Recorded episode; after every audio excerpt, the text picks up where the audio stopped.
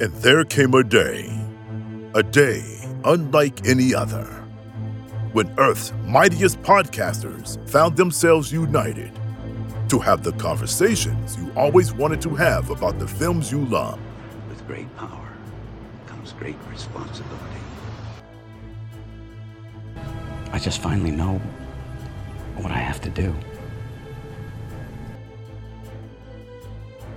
Mr. McGee, don't make me angry. You wouldn't like me when I'm angry. Avengers!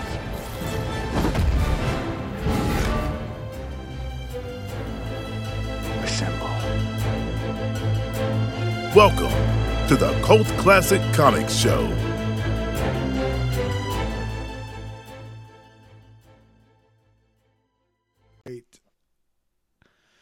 Welcome, everyone, to the Cult Classic Comic Show. I'm your host, Carmelo Chimera. I'm Omi Gonzalez. Ho! I'm Jason Chawala. And I'm Emily Hunter. And we're here today to do a double feature for you. I think this episode is cursed. Does anyone want to tell the listeners why this episode is cursed? What happened here? Anybody? Any volunteers? There's four of us. A couple weeks ago, we recorded this episode, and our fearless leader over here decided that his computer was going to crash in the middle of the episode. Wow. And our recording went with it.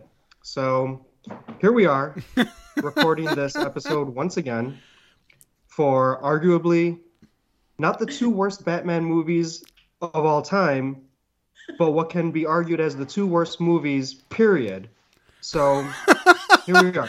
Yeah, I in my defense, we only finished half of Batman Forever, and now we're going to do Batman Forever and Batman and Robin at the same time. So we only lost a quarter of this episode, and I think that's how I'm going to choose to remember it. I lost a quarter of my self-respect. Yeah, but that happened when you watched the movies, not when we did the episode. That happened when I was born.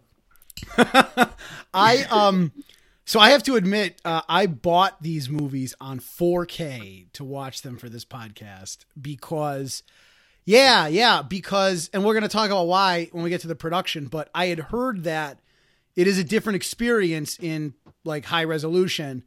And it was, I Pepsi challenged Batman Forever. I watched Batman Forever twice for you people.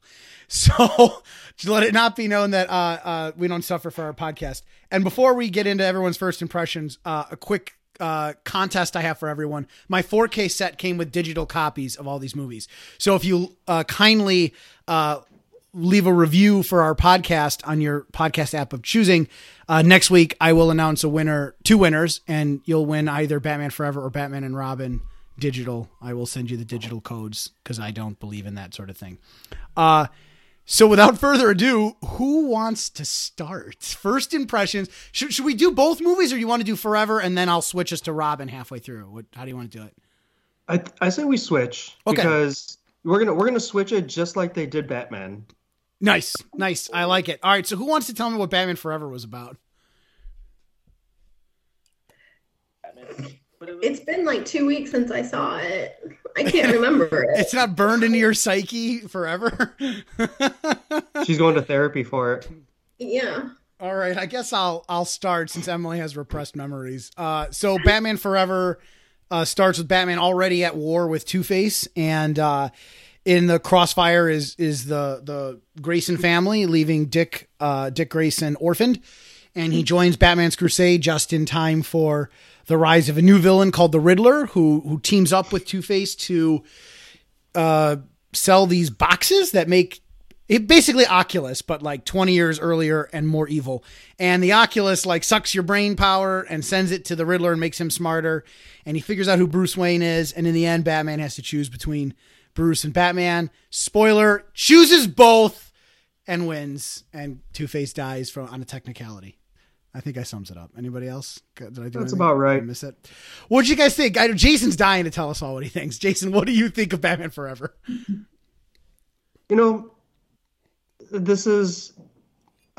Batman Forever is the brainchild of the studio's attempt to lighten the mood, because I guess they just felt that Batman and Batman Returns was just too dark for the general audience, and it wasn't appropriate enough for their target demographic, which was like mostly kids at the time. But what's his name? Oh, Tim Burton. So Tim Burton is mostly hands off of this movie and handed it off to Joel Schumacher, correct? Right. Yep. So this movie is a little bit cartoony. It does have the 1960s Batman kind of vibe to it, but maintains some of the darkness from the previous two movies.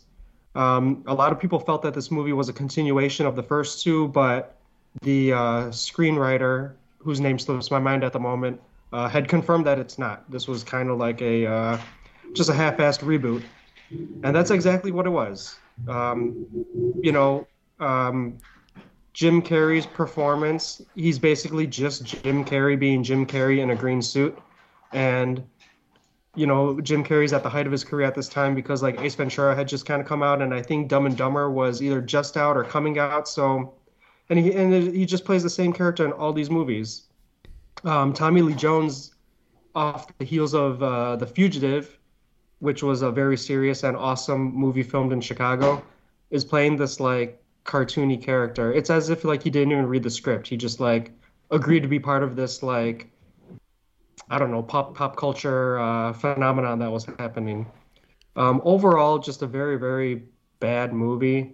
I've watched it twice in my whole life, and that's 2 times too many. Wow, that is savage. That's a tough act to follow. Emily, what do you got for me? What do you think of Batman Forever? Well, just like the Urban Dictionary says, this is Batman Forever. This is like an STD that won't go away. It was a complete, like, 180, like Jason said, from Tim Burton's dark, more macabre and gothic scenario. I wasn't a big fan of it. I felt like there was a lot of theatrics. It was definitely geared towards more kids. It just wasn't one of my favorites. I didn't feel like the female characters for me were strong, or somebody to look up to. I just had a hard time kind of following what was going on, because it was kind of like a video game or like at a circus, for the most part, because Jim Carrey was nuts like usual, which we like him in certain movies and playing the same role, but this was just not, I didn't care for it. And Tommy Lee Jones, just like Jason said, it was weird. It was just weird seeing him in that role. So I wasn't a big fan of it. I would say no. Again, I watched this just like Jason twice, and it was 1 time too many. Yeah. Omi, what have you got? You surely are a resident Bat fan. Has something positive to say about Batman Forever? It had Batman in the title, like, you know, if that helped out anyway. But this movie screams toys when I was watching it, like toys. I don't know what the fuck is going on. It said it wanted to be lighter, but I felt like the bat suit was way too dark. Everything was going on dark. Chase Meridian, whatever her name was, like, she was all in the wrong places at the wrong time. I'm with all the rest of my podcasters. This movie sucked. I'd rather get a molar removed than watch the movie ever again. I would rather. Like, the only way they could have saved this movie is if they, like, pierced Batman's nipples on his suit.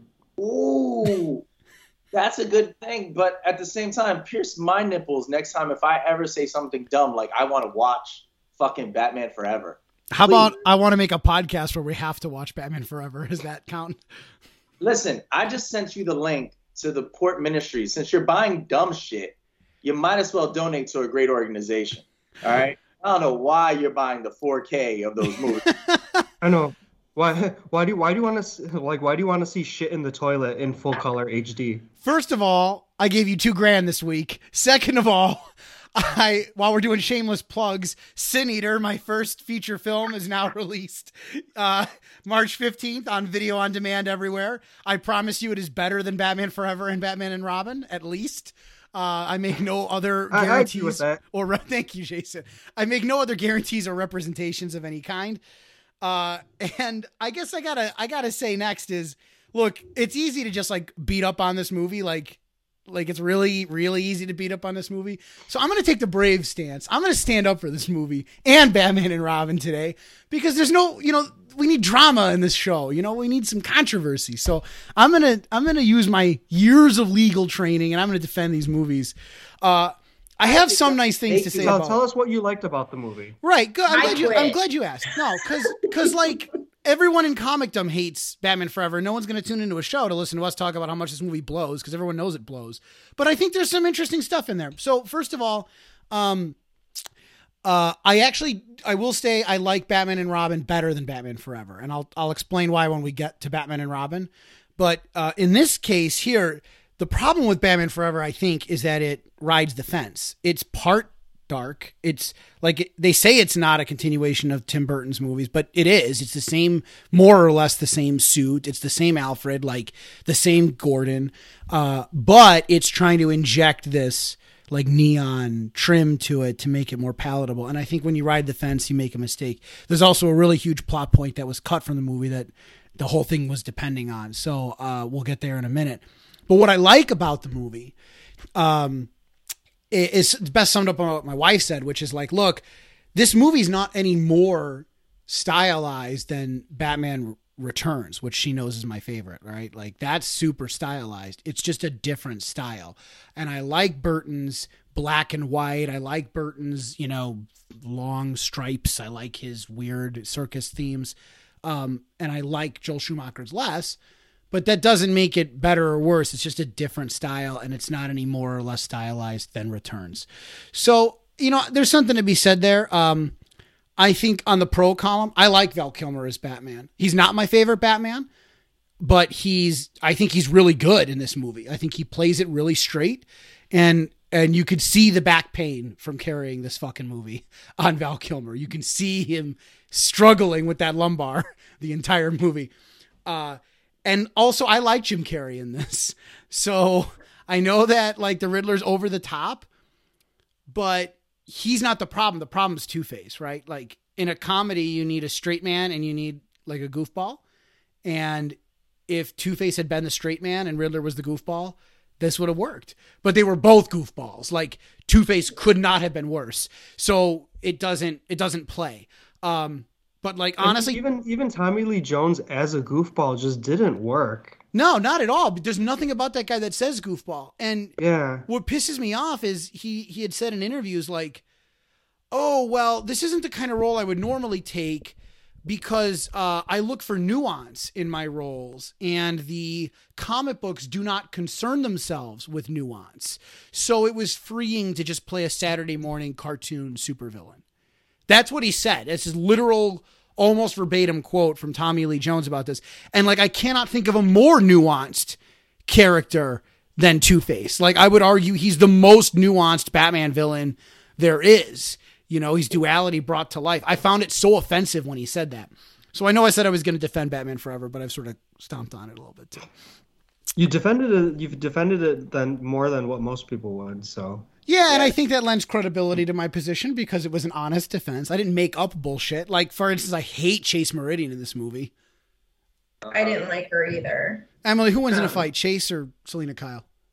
Selena Kyle, easy.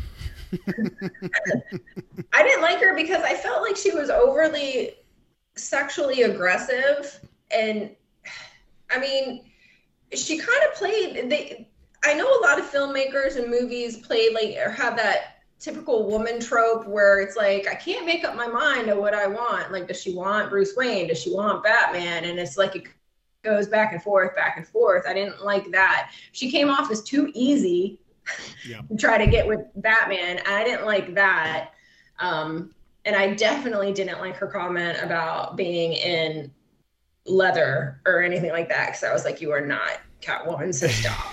So I just didn't like her character. I didn't understand how she could go from being like this psychiatrist, and then and I understand everybody's different in their real life, their home life versus work life, but there was it didn't work for me, and her acting could have been better. I'm not a huge Nicole Kidman fan, but I didn't find any depth in her character. Yeah, I agree with you.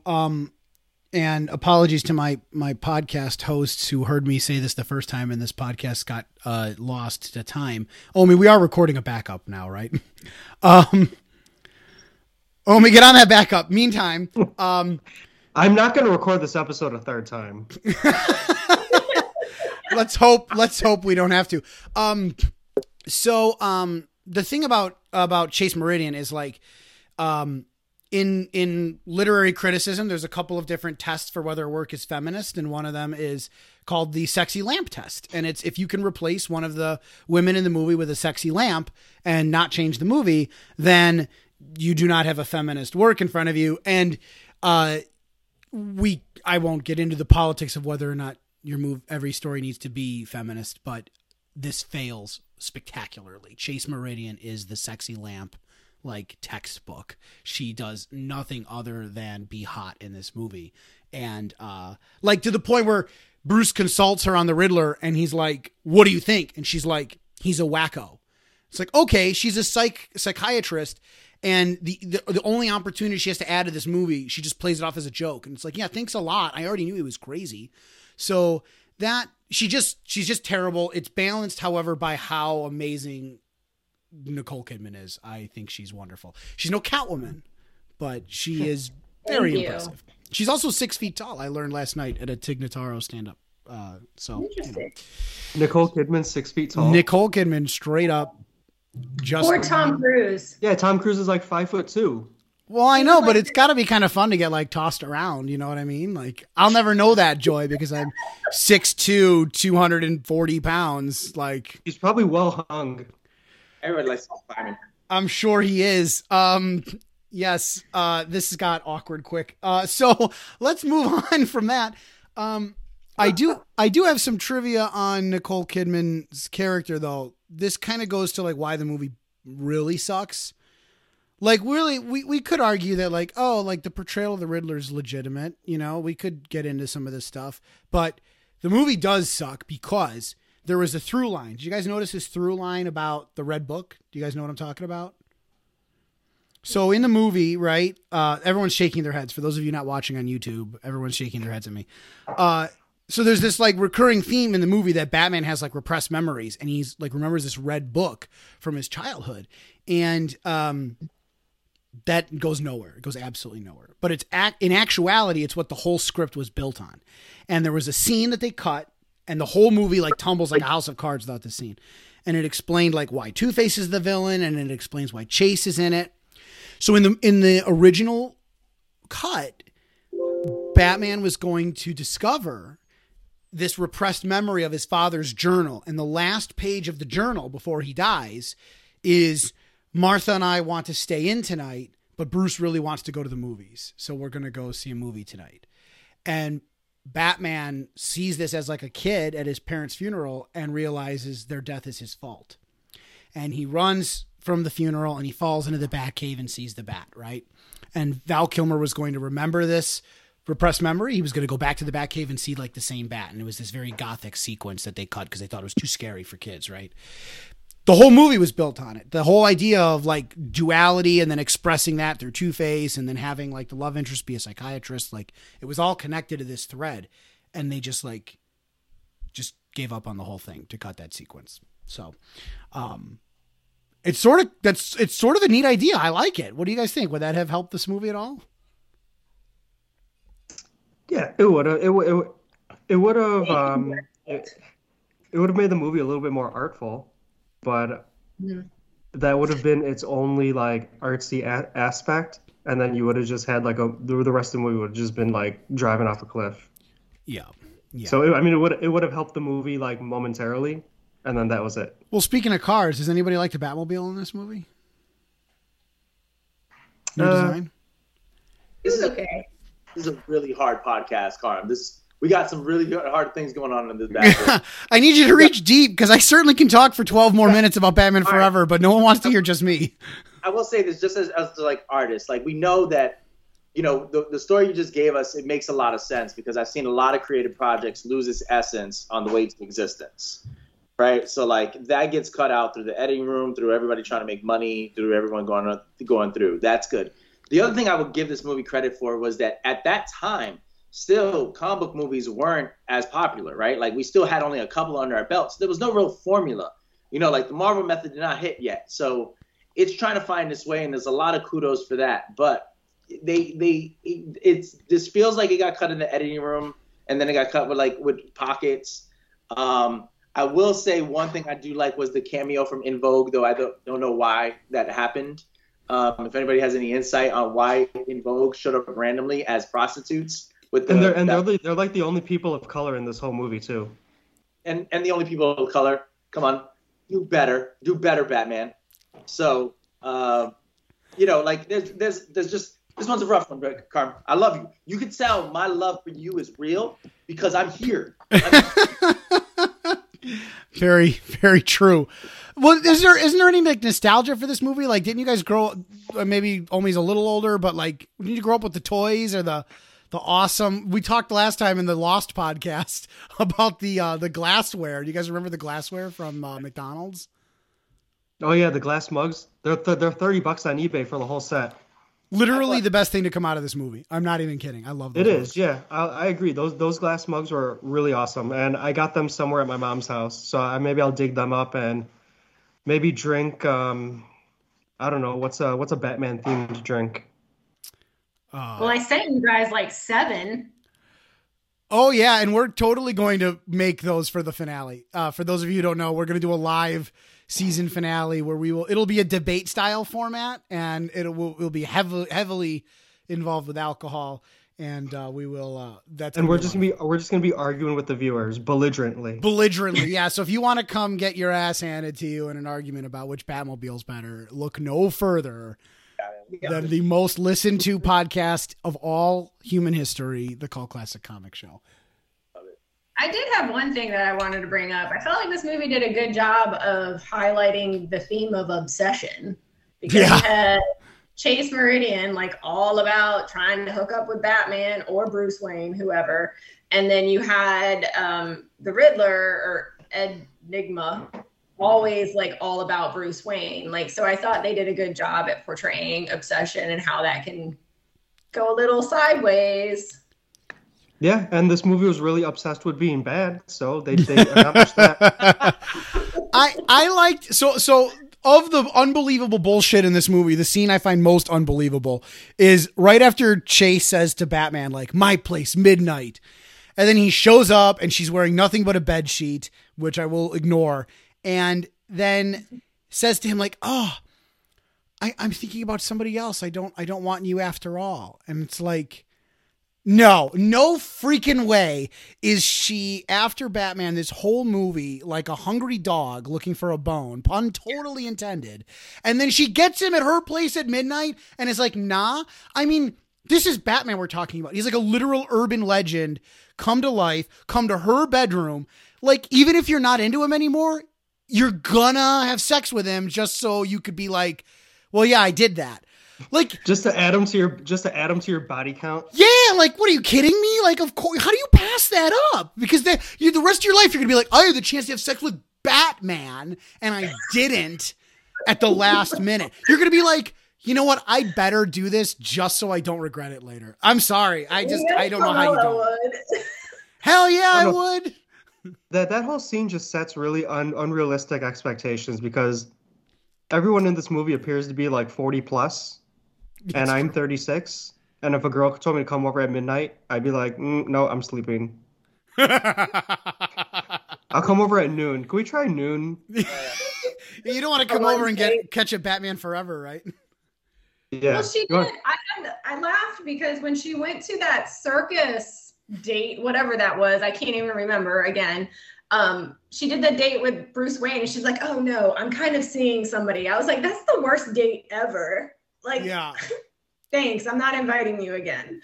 Yeah, right. Totally swipe left on that, bitch. Yeah, I'm seeing someone, and then she proceeds to go on like 2 or 3 more dates with Bruce Wayne. And he keeps going out with her. And the only explanation, of course, is that he's also Batman. But like any other dude, are you kidding me with that nonsense? Wow. Yeah. I know that's that's called simping behavior. Yeah, but I don't think we can use that word. I think simp is a word that you use when you're like an incel, I think. I don't think you can use that word. I don't know. I would say, by the way, my favorite and least favorite part of this movie are in the circus when Two-Face demands Batman reveal himself and Bruce Wayne does it. And he just stands up and yells like, "Harvey, I'm Batman." Like, I almost love like how self-sacrificing he is. I really, really do. In the same exact moment though, Chase is right next to him and does not hear him. And she is super in tune with this whole Batman thing at this point. So it makes no sense to me that she does not like pick up on that. Like, I don't know. She's ignoring him. She doesn't care. She's already checked him off the list. Is that how you treat all of your conquests, Emily? Like, once you've checked them off the list, you'll go on dates with them, but they just cannot be heard at all? No. For those of you listeners who don't know, apparently Emily is a cradle robber, so her boyfriend really loves this movie because I guess he's in the target audience. I'm so upset when he hears this. He's going to listen to this? Significant others don't listen to cult classic podcasts. That's not how this works. I don't even listen to cult classic podcasts. Like, I don't either. I make them. Why would he? When we say almost everyone on planet Earth listens to them, we mean everyone except the four of us and our spouses. Yeah. But seriously, though, I feel his nostalgia, man, because I was talking about this with my dad the other day because he was surprised, too. But Batman Returns came out when I was 3. So, like, I did not see Batman Returns in the theaters, and I did not have the toys.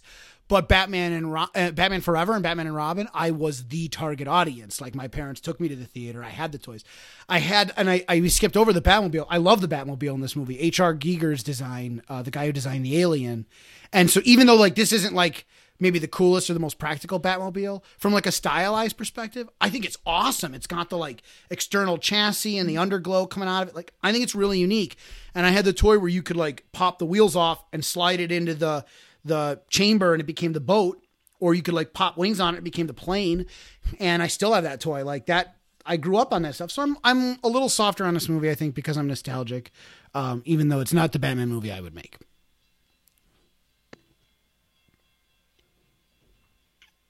So what are you laughing at? Speak your mind, Emily. The people come for you. I was just thinking, it reminded me of like some of the Fast and Furious movies with all the neon lights in the, you know, in the chassis and the underneath the vehicles. But it was not a Fast and Furious car. This is a Fast and the Furious movie. Oh my God, I didn't even realize. It's even about family at the end. Like, instead of driving off at the end, they literally run off together into the bad city. Yeah, how have we not talked about Robin either? Yeah, I'm sorry. Somebody say something about Robin, please. Oh, I mean, Chris O'Donnell was at the height of his career here, and then he jumped into this role, and you know, it's I'm going to say something good about this movie. He plays a good Robin. He plays a really good Robin. I think he does too. How he becomes Robin is kind of wonky, but he plays a good Robin. Robin's character arc in this movie is pretty decent. He there's a lot of sympathy for him for what he went through. His family, you know, dies in the circus tragedy, and Bruce Wayne's just trying to, like, get him to stay behind and not seek vengeance because that's not, like, the Batman way. But how he becomes Robin is kind of corny. But yeah, that's one redeeming quality of this movie. Chris O'Donnell's Robin. Yeah, and he too had nipples on his suit. I heard he crashed the Batmobile too. He did. They didn't want him to drive it, but he did drive it, and he crashed it into a curb in one scene. That's right. He is good, but I can't get over, like, I can get over it, but it's not written for a man his age. Like, he goes to stay with Bruce Wayne. And specifically, he says to avoid social service paperwork, but, like, he's clearly not 18, right? Like, he's clearly older than that. So they don't say his age, but that seems to suggest to me that he's a minor. And, like, even if he's playing younger, there's no way this guy's 17 or 18, right?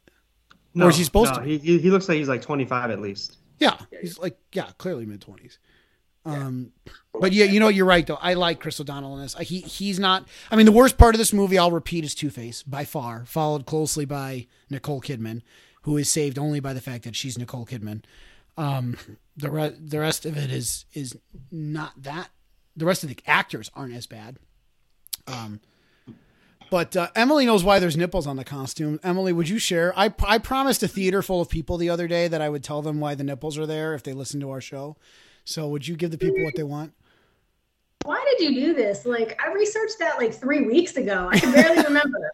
It has I'll never forget. With, like, it has something to do with like the Greek and their armor that they wore. They had nipples on them or something, and that's why they went with it. I don't know why Schumacher went with it, but I guess it was a way to show manliness, I guess. But it was something with that armor that they wore back in the day. Yeah, that is it. And Schumacher said in an interview that like it did not occur to him that the male nipple was a controversial body part. That is a direct quote from the late, great Joel Schumacher, who I can't stress enough, by the way. Joel Schumacher's decisions here are intentional. He is a not only competent, but a brilliant filmmaker. Like, his work here is not the result of incompetence. It's the result of studio interference and questionable style choices. But he directed like A Time to Kill right before he did this movie. And I love that movie. The movie's one of my favorite movies. His Phantom of the Opera is a masterpiece. Lost Boys, a cult classic. Like, I'm not just saying it because he's dead, right? Yeah, Lost Boys is great. Like, Joel Schumacher, God rest his soul. Like, he was actually really great. And it's fun to make fun of these movies and his role in them, but I think he's great. But yeah, he did not think the male nipple was like a big deal, and then he was like blindsided by how everyone thought it probably it wouldn't be a big deal if they didn't do the whole where they zoom in on certain body parts. Like, yeah. It wouldn't have really been it would have been noticeable, but it wouldn't have been like a big deal if they didn't do that. Like, ooh, let's look at this. Let's look at the ass next. Like, yeah they were trying to sexualize Batman and Robin. So. They are, and Schumacher. Chase Meridian, damn it. I mean, she does walk around in a bedsheet showing her entire figure at one point. So, I mean, they deliver there. And then when they do Batgirl in Batman and Robin, which is maybe a good segue, like, she gets the same suit 'em up shot where they do these like super zoom ins on her butt and her crotch and like, and they do the same with them. You see their crotch, you see their butts. They just zoom right in, and but her suit's missing the nipples. Like, it is and it isn't. Like, she's got the cone-shaped breastplate that does come to a point, but it doesn't have like the separate piece the way that Batman and Robin does. So they talked about that. They were like, oh shit, how can we put nipples on Batman and Robin and not her? And they were like, well, we'll do hers like more subtly. So that was an intentional decision. The interesting thing about the suit-up scene is it's in Batman Returns and Batman the movie, but just not as sexual. And Schumacher said, like, that's the fun part of the fun of Batman. Like, Batman's like super sexual and like Catwoman's super sexual. So he thought like the whole thing is supposed to be that way. And the suit 'em up scene is like an important part of the hero's journey. It's actually part of Joseph Campbell's theory of like a hero's journey is you need a sequence where the hero like armors up and gets ready for the final battle. So like, it's kind of, there's thought behind these things. It's just executed in such a bizarre fashion, which leads us 2 years later and halfway through our episode to Batman and Robin. Yeah, Batman and Robin. I'm not doing this. Someone tell me what this movie was about. Omi, you volunteered. Yeah. Never. Yeah, you know what? Omi's the worst at this. Never mind. Let's hear Emily. From Omi. Nice band. Remember that there's a band going on right now. That's true. Omi did a shit job describing which one did you fuck up? That was just terrible. I forgot which one it was, but it was bad. It might have been the lost episode. Emily, tell us what Batman and Robin was about, please.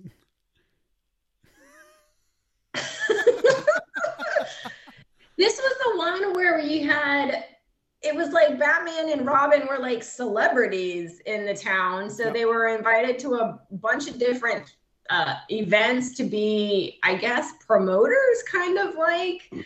You had Uma Thurman's character, Poison Ivy. She was she like a biologist or she was a botanist or something. Botanist. She turns into Poison Ivy due to some, again, chemical, like, craziness. There was Bane was created by some other kind of botanist. I don't know. They were, see, this is why I can't do synopsis. Sorry. I think you're killing it right now. You're killing it. So they The problem is there's no explanation for any of this shit in this movie. So like don't forget Mr. Freeze. He's out there stealing diamonds. Right, stealing diamonds, trying to save his wife from what's the name of the disease? McGregor syndrome. McGregor's. I should know that. I know somebody in Australia that has that last name. Oh, okay. I was gonna say, do you know someone who has McGregor syndrome? So there's Mr. Freeze trying to steal the diamonds, and then you got Batman and Robin trying to not have that happen, going to these events. Uma Thurman's like seducing Batman and Robin, pitting them against each other. But then Uma Thurman or Poison Ivy's all about Mr. Freeze and wanting to kill his wife. And then you have a sick Alfred with McGregor syndrome and how to fix that and how to save him. His niece, who is played by Alicia Silverstone, Barbara. That's yep. Right. Okay. I'm making sure because I had to drink a lot for this one. Speaking of finish this, I'm gonna reload. Shows up and is trying to take care of him. Meanwhile, doing all these other things with like all the motorbikes, everything like that, and then it's finding out that they're actually Batman and Robin and wanting to help fight Poison Ivy and Mr. Freeze at the end. That's it. I don't have anything else.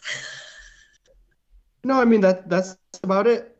Omi, why don't you add to it? Let's hear more of your voice. What happened was, Thank you. See, don't ever have me do synopsis. Oh, I think you just volunteered forever. That was great. Ooh, well, I will read it from Wikipedia and all those other ones. IMDb.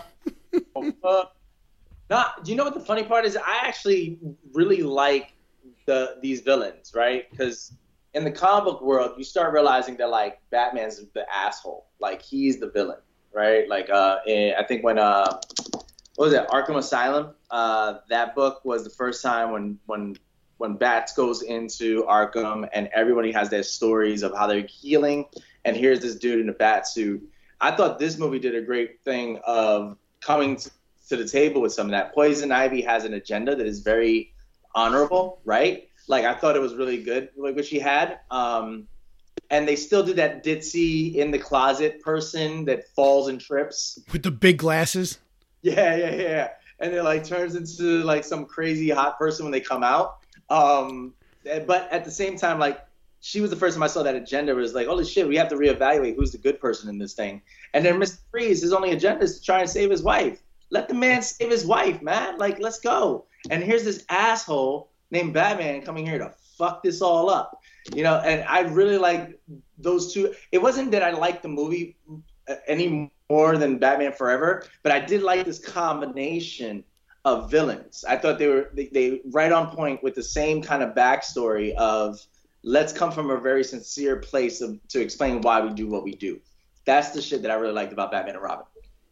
I wanted to piggyback on that because you were talking about like Poison Ivy's like her call to action. You guys have read the comics more than I have, but I always feel like the male, Mr. Freeze, we've already established, he's trying to save his wife. I always feel like the female villain is always, there's like some sort of good agenda behind what she's doing. So you had Poison Ivy, who is trying to save Mother Nature and the earth and plants and try to take care of that. You had Catwoman, who was about feminism and down with the patriarchy and trying to make equality. What are the men villains? Like, is it me that when I'm interpreting it from the movie that it's like they're only out for themselves? Does the Joker, does the Riddler have any other ulterior motive that has more meaning behind it? Yeah, I would honestly say, and this is where I think I do jump in with the comic books more than anything else, is that all the movie representations are extremely watered down versions of these characters. Like if you there's beautiful, and I even take that back because I remember when I fell in love with Mr. Freeze, it was because of the Batman animated story. That cartoon had a segment where they did just on Mr. Freeze explaining why. He's in, like, he froze Nora and why he's in love with bringing her back and all this other stuff. It was so dope and beautiful. That cartoon did more. And then I think the comic books borrowed from that later on. But he was fleshed out, fully dimensional. And then, you know, the evil is that Batman has this Oedipus complex. He has this idea of justice that doesn't really fit. And it doesn't fit against Mr. Freeze. It doesn't fit against Poison Ivy. It doesn't fit. It's just blind justice that makes no fucking sense when all these people want are resources to save the people and the things that they love. All right. This was the first one that I felt like, oh, they were true to that stuff without having to sacrifice any of those things. Like the Joker, even he has a beautiful origin story or multiple origin stories. And we always get he fell in a vat and now his name is Jack Napier, which it's not his name, but they took some liberties. This one with the characters, I really thought they did really well with that stuff. I'm very excited. And I think everyone has a beautiful agenda. Like even Two-Face, he's mentally deranged. Like he has an issue. His world is black and white. In his head, he doesn't have all the choices we get to make. So I forgot who was the writer. I have in my head Grant Morrison. He's the one that wrote Arkham, where he was trying to get Two-Face to go from a coin to a six-sided die to make decisions, to a deck of playing cards to make decisions. And his therapists were working on him to learn that there's multiple ways rather than black and white, live or die. Okay. And is the one that fucking took it away from him. You know, like he's the one that comes in like, fuck this, you know, you did wrong, punch him in the face, and then it's back to zero. Harvey is now making black and white choices again. So to your point, so you're telling me the movies make it way different than the comic books, like those villains, like motives and the things that they're trying to achieve. Yeah, it's just okay. Included, right? Like you can't sink 30 years of a relationship in a 2-hour movie, you know, like. Yeah, and plus they got to dumb it down for the audience. Mm-hmm. You know, not everybody reads the books, and not everybody is well in tune with like what's going on, and you know, it's I mean, if you ever like read a book and then watched a movie, it's like it's always 99% dumbed down. I was just curious if it translated at all, because that's what I was picking up on versus some of the other villains. Like they seem like they're only out for themselves and to kill Batman or get rid of him, but some of the other characters have like real things that they're trying to battle. So okay, totally easier, right? Like it's totally easier, and I think this time. I don't know. I felt like Bruce Timm's like Batman the Animated Series was heavily influencing people at the time, because like it was doing the Lord's work with Batman on a half-hour daily basis, and then decided to like flex his muscle and say, now we're gonna make this new character called Terry in Batman Beyond and like create a new story. But as in movies go, as talking about, like this was the first one I felt like they didn't make up an origin story that wasn't true to comic books. This was very clear. They totally jacked the comics. I love the stories. Now they dumbed it down and you know, the diamond stuff and all, you know, they had to make him a simple caper kind of guy. But I really do enjoy that they stole from the right places at this time. Okay. I think totally off topic, but we failed to mention that in Batman and Robin, Batman is replaced from Val Kilmer to George Clooney, who I think George Clooney is probably the worst Batman ever. True. I think he is for sure, like without a doubt. But the caveat that I'll add is, you know, George Clooney said something interesting about the role, which is that he thought Keaton did it perfectly and that he never topped Keaton. And then he thought Val Kilmer did a fantastic job and brought like this like really brooding angle to it. He's much less goofy than even Michael Keaton, who's got that like Michael Keaton crazy, which we talked about, that I love. So Clooney was like, I was like, there's nothing to do but screw it up. So the direction I wanted to take was like a friendlier Batman. And I do sort of, while I do think undoubtedly, unequivocally, he's the worst Batman, it was nice to see like a softer Batman who and they don't hide the age. He's got the salt and pepper and the hair and everything. Like he's clearly the seasoned veteran, but he's been softened by his time with Robin. He's a little more cordial and a little more friendly with Alfred, and that's kind of nice to see, like from an evolution of the character standpoint. Like you almost like to think that like Bruce started Batman because he lost his family, and then he found a family. It was kind of sweet.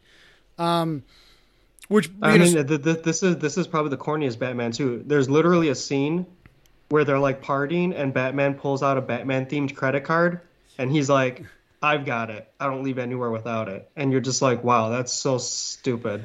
But that's third American Express reference, right? I don't know. It was like a MasterCard or American Express reference. It was just awful. This podcast brought to you in part by American Express. In addition to the Port Ministries and the film Sin Eater, American Express is not paying us for this promotion. They're welcome to if they'd like. In addition to Hulu, that's where I watch both of these movies. Hulu, brought to you by... They're all on it now. That's right.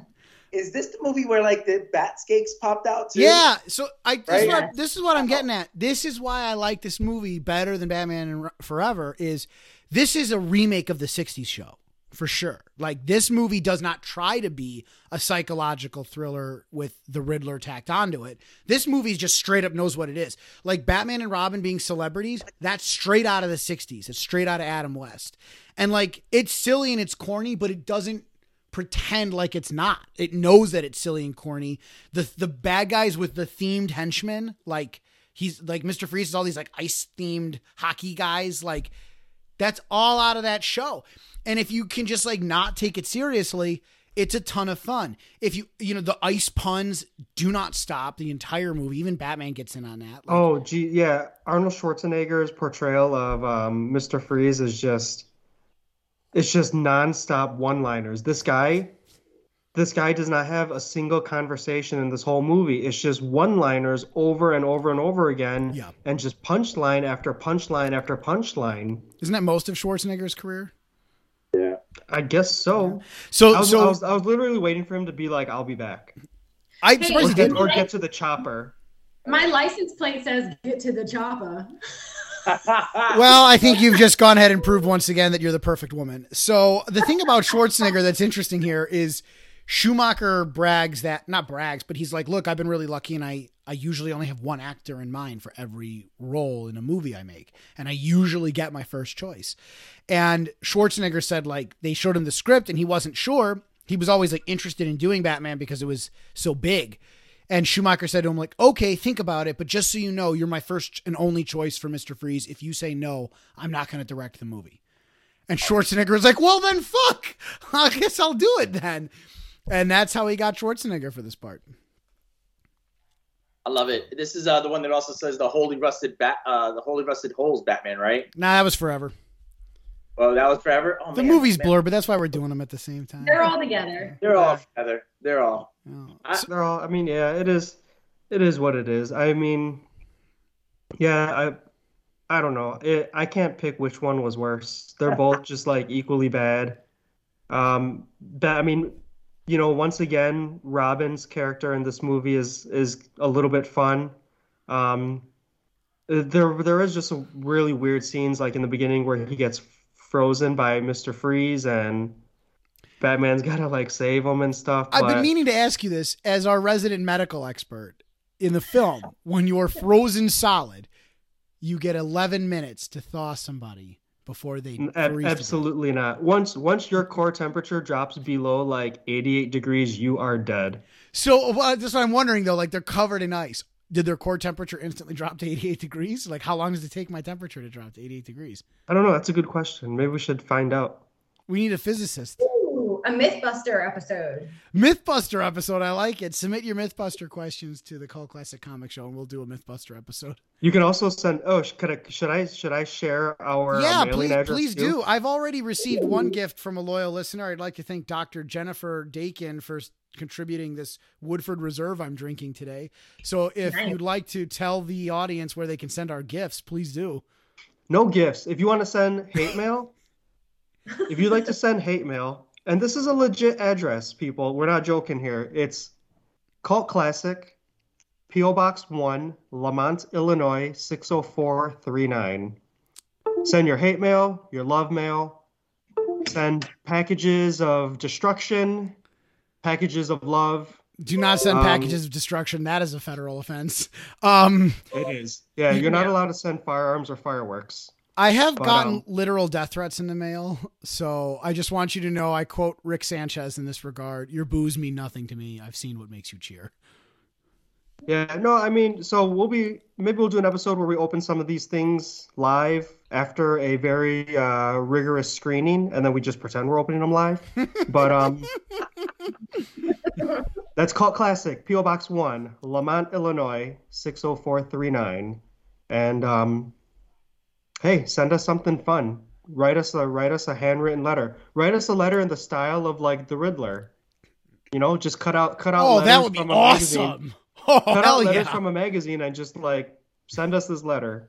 That would be so cool. Oh my God. Yeah, I feel like this is going to be tough to top. Does anyone have anything else meaningful to say about Batman Forever or Batman and Robin? I do. Yes. What do you got? Emily, hit me. Okay. So was Barbara considered like not an orphan, but did her mother pass away or what happened there? Because I feel like her character, you have Bruce Wayne and then you have Dick. They're all kind of like considered orphans. We have Dick. I don't know about you. They're all like the same character. They're all the same character for a different group of audience. So to your point, Emily, there's a deleted scene that explains that Barbara Wilson's mother. So in the comics, it's Barbara Gordon. It's Commissioner Gordon's daughter. And it's a huge plot point. Like that's super inextricable from her character. So instead, she's Barbara Wilson, Alfred's niece. And there's a deleted scene where Alfred explains that he dated Barbara's mother. And so she's not his actual niece. She's the daughter of his like lost love, that the one that got away in Metropolis, no less. He mentions that by name in the deleted scene. And so that's who she is in this universe. I don't, for whatever that's worth. I mean, apparently in this universe, you stumble into the Batcave, you instantly get awarded a suit and become a superhero. Fun fact. I have a cat named Barbara. Checking all the boxes. Yes, I wanted to say, I think it was Alicia Silverstone's character. She got a lot of flack for being fat, is what a lot of critics like termed her. Instead of Batgirl, was Fat Girl, and I felt really bad when I read that. I didn't realize that because I didn't pick up on it because I didn't follow it back then because this movie wasn't my jam, but I feel bad as a female that that's what she went through when she was 20 years old, having critics saying she was fat. She was not fat. That's a crock of shit. That's such a crock. The 90s were a very unforgiving decade. The heroin chic era, was that when this movie came out? Yeah, like I think when so. Kate Moss and all of them were like the runway models and everything. Yeah, that was bad. I mean, it was before we were actually, you know, a little more understanding of trauma and a couple of other things. But that was, I remember that going around, and I remember it being a big deal. I remember people saying it too. It is such bullshit. Film critics have no fucking place commenting on something like that. Like seriously. And we're getting all into how wrong it was to say, but let's just pause for a second and be like, Alicia Silverstone was hot as hell in this movie.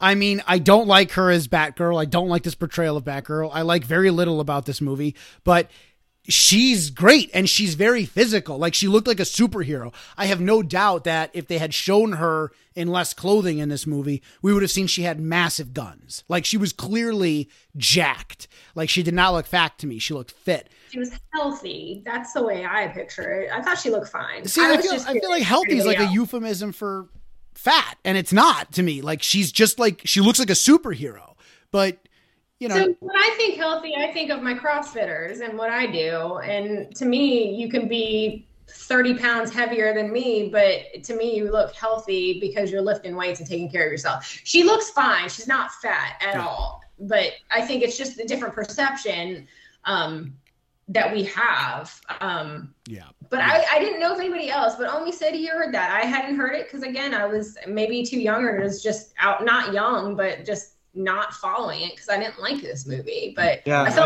I don't remember any of the critics' backlash on her physical appearance. But I was also like 12 years old when this movie came out, so yeah, I was 8. Like I wasn't paying attention to film critics at all. What 8 and 12 year old pays attention to like media back then, especially when there was really no internet at that time. Right, we weren't like glued to our like Facebooks where we could actually have come across film reviews. Like you would have to have bought a newspaper. Like no way.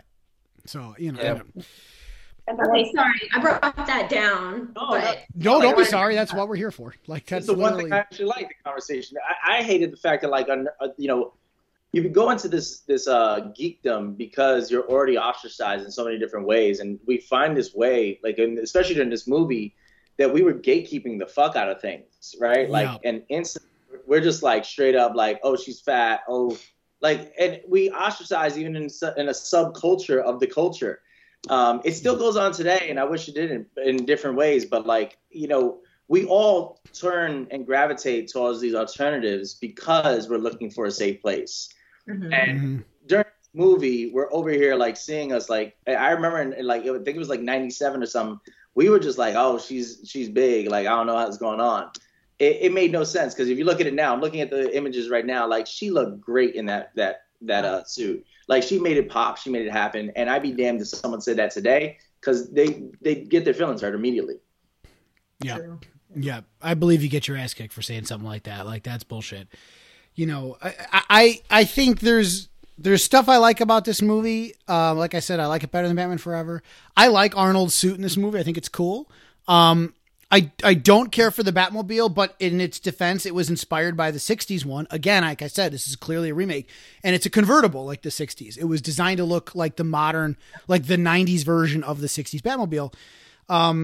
And to the credit of everyone involved, like, they all sound a little apologetic. Like, Chris O'Donnell's really hard on this movie. He thinks they rushed into production. And to give you an idea, Forever came out in 95. This came out in 97. So they literally basically went from one movie straight into the next, because the momentum was there. And Schumacher, I gave him a ton of credit, because he's like, he describes how difficult it was. They were literally, like, doing designs for, you know, the suits or whatever, and the toy makers were literally ripping the designs out of their hands to go start the molds, because in a 2-year turnaround, like, they didn't have time. And he said that he had a studio executive said to him, the movie needs to be more toyetic. That's the word they use. Toyetic. Like, and it's true. He's got these cool, like, I had the toys. I had the Bat ice machine from the end. Yeah. This was a merchandise pusher movie. Yeah. And, like, that thing was cool. But, like, can you imagine how much it cost to build that fucking thing just so they could sell me the toy of it? Like, it's like a four-minute sequence in the movie. It probably cost, like, $10 million. Like, that whole 4 minutes probably cost $10 million, and it was just to sell me that thing. So, yeah. Like, I understand his shackles. But then Schumacher will turn around in the same sentence and be like, I'm not blaming anyone. I'm an adult. I was there. I made these decisions. Like, I wish Joel Schumacher were alive so we could interview him on this podcast. He seems like a great dude, and I love that he owns this. And he treated it like a cartoon. He said that repeatedly on set, often before takes. He would say, remember, everyone, this is a cartoon.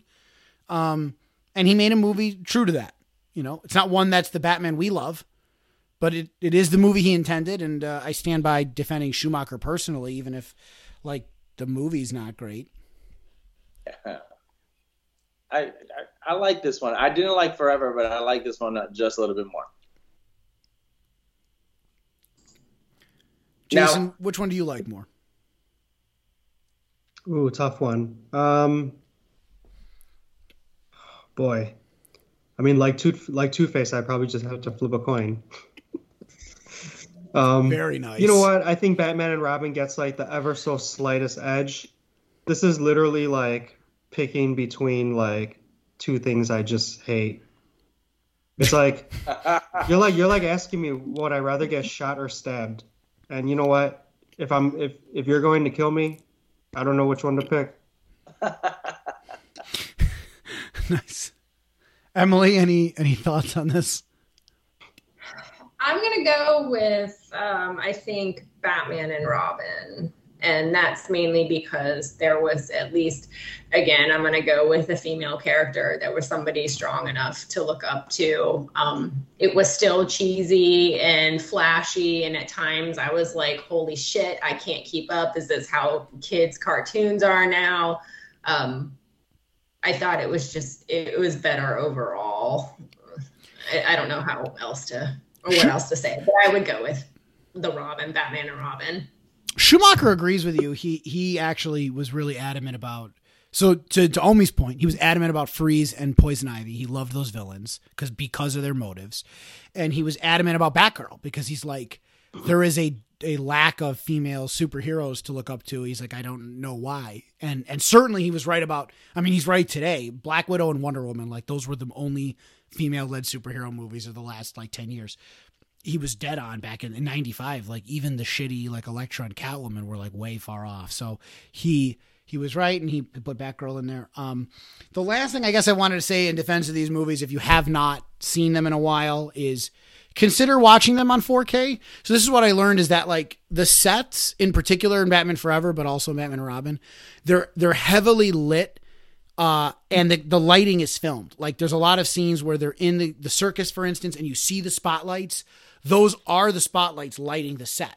So it gives the movie kind of this glow and this haze. And it makes the movie look like kind of a fuzzy mess. In particular scenes where you have like purples and greens next to each other. And it just looks like this like blur of bullshit.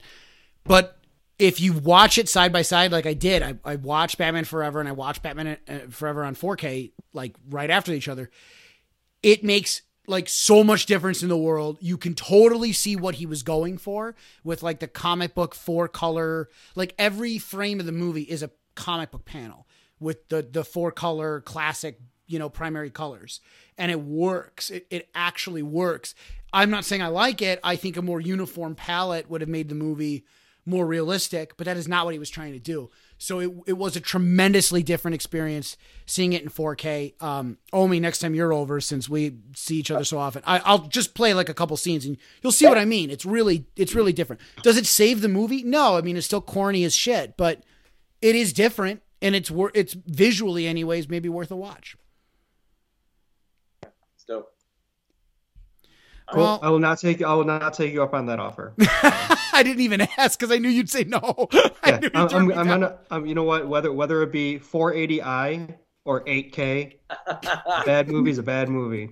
So I knew I could get Omi to agree because we get drunk together so often. Jason and I do not get blasted together, so I knew I could make Omi watch it. Jason, I knew you'd turn me down. Totally fine. Start crying and watching Creed, switching over to Batman. It'd be great. I think we're gonna do a drunk cast at some point. That's coming. We got to. And I won't make it to the end. We'll fly Emily out to Chicago, and we'll do a live drunk cast. We will. In person. We'll if you guys want to see Emily in Chicago, send cash to Cult Classic, PO Box 1, Lamont, Illinois 60439. I'll wear a Catwoman costume. Wow. All right. That sweetens the pot. I work for Woodford. Let's go. Let's do this. Well, I guess that brings us to we're a little over on time, but we did two movies today. Let's close these thoughts out. Yeah. So let's, what did you watch is the final segment. It's a nice way to put a period on all this. We did not get to, by the way, Batman Triumphant, but I will bring that up in the Batman Begins podcast. So we'll talk about that later. What'd you watch, Jason? What'd you watch this week? Worst Roommate Ever on Netflix. There's like 4 or 5 episodes. Really good. Nice. Emily, what are you watching? I watched 2 movies in honor of Women's History Month. We decided to watch a movie that was directed by Lynn Ramsey called, I believe it was You're Not Really Here. It has Joaquin Phoenix in it. It's about human trafficking with little girls. It was good. And then, of course, I watched Sin Eater last night. Yes! Woo! Which all of our billions of listeners should go do right after this ends. What did you think? Honestly, tell me the truth. It's okay. I liked it. I liked the religious aspect of it. That sort of always creeps me out. And I thought everybody did a really good job. Scotty and Danny, thumbs up. So I was happy to see, everybody acting and doing stuff. And of course, hearing your voice, I was like, wait a minute. I think that's Carmelo. That's right. Director cameo. I got I can't wait for Sin Eater to become the first ever $6 billion movie. Well, yeah, when our billions of listeners go rent it from Amazon tonight, I will become the world's wealthiest man overnight. And then we will make many more movies. Well, great. Thank you. I'm glad you watched Sin Eater. Thank you for that. I appreciate the honest review, and I hope the audience likes it. It's like a paranormal suspense thriller. So, like, if you're looking for a slasher movie, like, it's not that. I am working on that, but that's a separate thing. This is more of like a Shining, Exorcist kind of thing, and you know, because that's what scares me. Religion scares me. Omi, what do you got? What do you got for me? As a director of a religious organization, I want you to know that you should be scared. Right. Scared because you're going to shake me down for more donations? Shake you down all the time. And as the executive director of a religious organization, I also drew one of the covers for Sin Eater, so I felt a little weird. And it's fucking dope. Omi's Sin Eater art is amazing. The distributor, and I'm not saying anything I shouldn't say, they know I feel this way. The distributor like mocked something up, and it looks like a fanfic artwork for a young adult paranormal romance novel. That's what it looks. It is. It sure does. Fucking horse shit. And they had the audacity to ask me why I didn't like it. And when I told them why, they were like, well, the designer who did this does like the Marvel posters. And I'm like, bullshit. I was born at night. I was not born last night. Like, fuck you trying to sell me that dog shit. And it was very frustrating until they were like, yeah, but Walmart bought like 20,000 DVDs. I was like, all is forgiven. So it's very complicated, but Omi's artwork is lit. I mean, it is fucking amazing. So check that shit out. I'm going to put that on some shirts and shit. That was really cool. You know, I do remember that time when you were coming out with the movie and I had like, you gave me a still of the picture. Yeah. And I was like, fuck am I drawing here? Yeah. And got some shit in her mouth, and I'm like, what the fuck are you talking about, shit in her mouth? And mind you, it was out of context. I didn't watch the movie yet. I was like drawing blindly, and I was like, dude, I need a picture of shit in her mouth. And then you send me Home Depot pictures. That's what we did. Like, we used like springs and shit. So if you don't know what the movie's about, it's about a woman with her jaw wired shut, and specifically it's about I'll put Omi's artwork in the show notes for this because it's so fucking cool. But it's about after a terrifying injury leaves this woman stranded, she has to face her own dark past to uncover a small town's deadly secrets before they claim her soul. So that's what Sin Eater's about, and that off-the-cuff description is more coherent than the descriptions on all the streaming platforms, which are written in like broken English. Like, I do not know how this happened. It is an embarrassment, but it sets the bar low so that when you watch the movie, like, it's way better than the fucking, like, oh my God. Anyways, go watch Sin Eater, please. Give me your money. I'll make more movies. And if you didn't like Sin Eater, give me your money anyway. And then tell me what kind of movie you want, and I'll make that movie next. Omi, what do you want? What do you got? What are you watching? So I like to keep it chill when I get home. So I watched this movie TV show on Amazon, Upload. You know, when you pass away, your consciousness is uploaded to a cloud. And Sandberg, what's that episode of Black Mirror that you showed me? That was fucking awesome. San Junipero. Yeah, exactly. Yep. Which we obsessed over for like fucking a year. Right? Black Mirror is amazing, and I could do a podcast on that show. But it has Arrow's brother in it. What's his name? Robbie Amell. I like that guy. Yeah. He's in there, and I like him. So watching that to go to bed is nice and fun. Cool. Well, that's it. That brings us to the end of our time together. Thank you all for hanging out with us. I know it was a little bit longer. I like to keep these under an hour, but we had two movies today, which I think was worth it. Tune in next week for Batman Begins. I think we'll be so we're doing that next. It's good. It's going to get interesting because these movies get taken a little more seriously from here on out, and they get a little more modern. So and some of these are fun. Like, they're newer, but I haven't seen Batman Begins in a few years, and it came out in 2005, I think. So yeah, 2005. We'll have fun with that one. I think that's a good movie. Yeah, I think this is going to be fun to do a retrospective of probably this is the one I'm looking forward to most of any of the movies we're going to do because Dark Knight. I think a lot has been said about that movie, but Batman Begins, I think, kickstarted the modern comic movie. And we will talk about the unreleased sequel to Batman and Robin. Like, we'll talk about the journey to Batman Begins and how Batman Triumphant became Batman Begins. So thank you all for listening, and we'll see you next week. There you go. Cult Classic, P.O. Box 1, Lamont, Illinois, 60439. Send all your hate mail, love mail over. And Woodford Reserve. if it's legal to ship alcohol, otherwise deliver it to me personally. It is. All right. Goodbye, everybody. Hey. Bye. Bye-bye. I want you to do me a favor. I want you to tell all your friends about me. What are you? I'm Batman. If you enjoyed today's episode of the Cult Classic Comic Show, be sure to subscribe, rate, and review. That's what helps us reach new listeners and keep the show going. You can follow us on Instagram or Twitter at Chimeras Comics, or join our Facebook group at Chimeras Comics Community. Thank you so much for listening, and we'll see you next week.